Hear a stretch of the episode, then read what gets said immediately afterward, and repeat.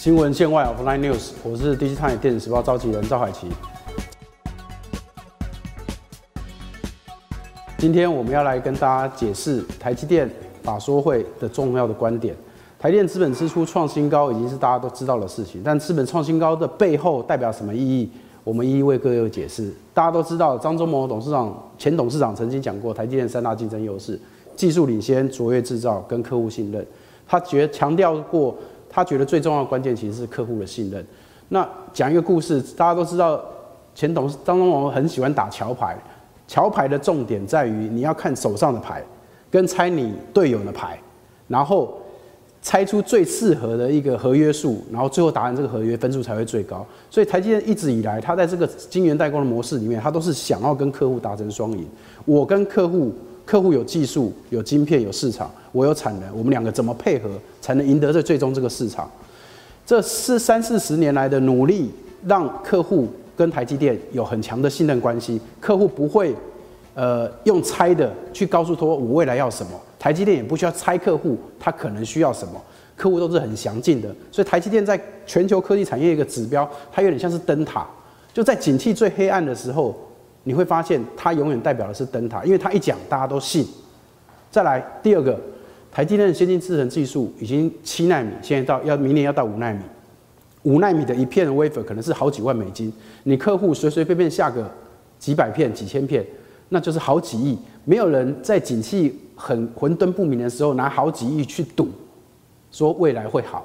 所以当台积电的产能利用率上升，或是资本支出增加的时候，大部分的人都会理所当然的觉得说，OK，后面景气会好了。为什么？因为老大哥觉得是要好的，有钱的人说要好的，仅能掌握市场脉动的人看到后面要好了。所以当他，所以他常常代表是大家在景气谷底走入，这样走到隧道黑暗的过程中，第一个看到光的人是谁？大家都会觉得是台积电。所以台积电跟你说前面有光的时候，这个时候就是景气有机会触底回升的关键。再来，台积电资本支出增加的背后，不只是台积电得利而已。台积电这几年来很很大动作的在成立台积电大联盟。台积电大联盟包括 EDA，包括设备，包括设计服务公司，包括材料，甚至下游的封装厂。当台积电决定明年资本支出要增加的时候，你觉得这些公司会不会受惠？它当然会受惠。尤其是台积电在有一些先进制程已经是领导地位，它有些设备、有些材料，它其实其实高规格、高刻制化的时候，台积电大联盟成员因为专心的服务台积电，也是有高规的刻制化的东西专门服侍给他，所以当台积电说好的时候，这些大联盟的成员也一定会好。至少我们现在看到很多，呃，台湾的设备厂、美国的设备厂、台湾的设计服务公司，也都已经开始加入台积电阵营，告诉大家说，他明年的业绩会很不错。再来，台建资本支出增加背后的主因，这个就是我们最后一个要探讨的，是什么？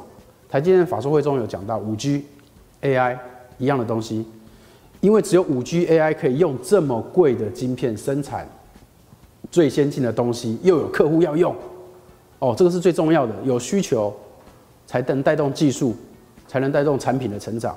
OK，现在的需求在哪里？现在需求就在五 G，在 AI。那五 G AI，我们就看一下台积电客户群哪些是五 G，哪些是 AI，甚至是 CPU。那不可否认的，明年的五 G 需求的成长性，跟 AI 需求的成长性一定会超过大家的预期，所以台积电才会把钱都砸在五纳米，甚至接下来的三纳米、二纳米。它为了谁增加这些产能？它为了五 G 跟 AI。所以五 G 跟 AI 相关的晶片供应商，明年业绩的爆发也是指日可待。